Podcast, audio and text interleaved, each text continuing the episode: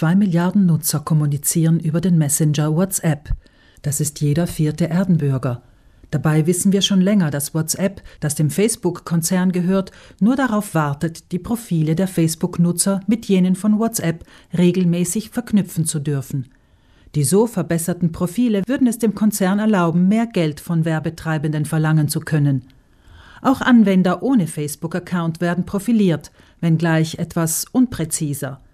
Die Profile erlauben der Werbung, Botschaften zu platzieren, die genau die Haltung oder die Interessen der Zielgruppe treffen. Dies erhöht die Relevanz und so den Erfolg einer Kampagne, erklärt Markus Gufler, Geschäftsführer und einer der Partner des IT-Unternehmens Limitis. Wenn man ein kostenloser Benutzer eines WhatsApp-Dienstes ist, dann muss man halt verstehen, dass man selbst vermutlich das Produkt ist. Das heißt, man wird benutzt, um für Werbekunden interessante Profile zur Verfügung zu stellen und Werbung. Das kann dann auch politische Einflussnahme in einer Eskalationsstufe sein, dass die zugeschnitten den Besuchern angezeigt wird.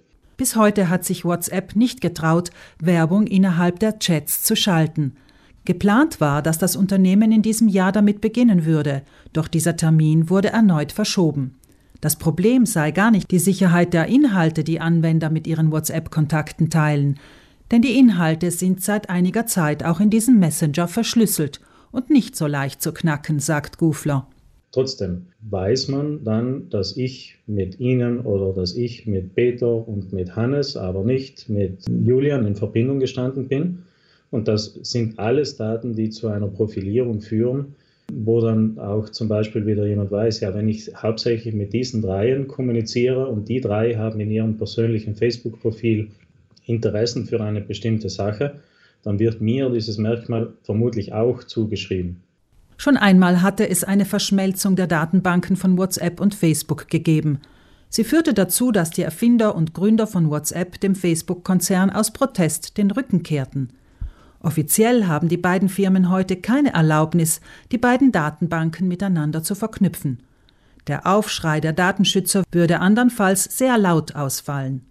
Was hinter den Kulissen aber abläuft, ist nicht sicher. WhatsApp legt nämlich seine Programme im Fachjargon Quellcode der Fachwelt nicht offen. Alternative Apps agieren derweil deutlich transparenter, sagt Gufler.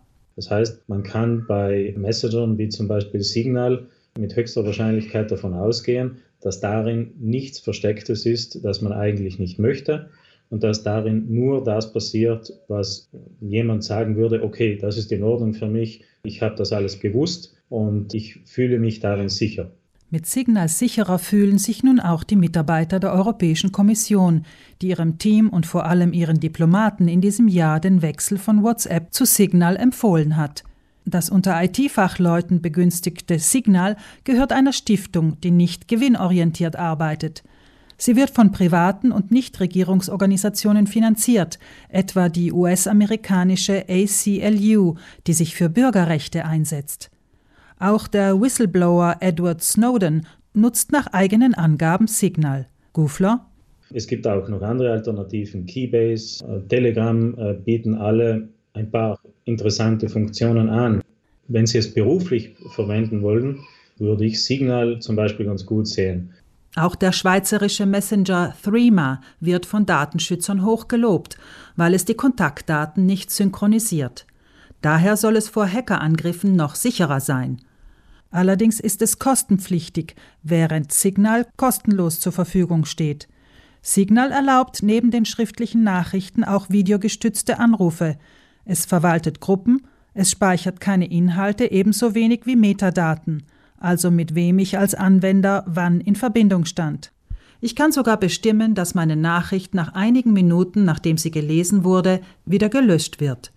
Der einzige Nachteil ist aktuell noch die schwache Verbreitung, sagt Gufler. Es ist nicht genug, wenn ich alleine Signal benutze und dann darin meine Freunde gar nicht finde oder Familienmitglieder, sondern wir müssen ja alle auch dahin wechseln. Dahinwechseln ist nicht schwierig. Der Verbraucher, dem Datenschutz wichtig ist, lädt die App, startet seinen Account und lädt seine Freunde dazu ein, ebenso Signal zu laden. In Zeiten, wo alle stärker als sonst virtuell in Kontakt treten, kann sich jeder mal als Trendsetter üben, zum Schutze der Daten aller und als klare Antwort an den Facebook-Konzern.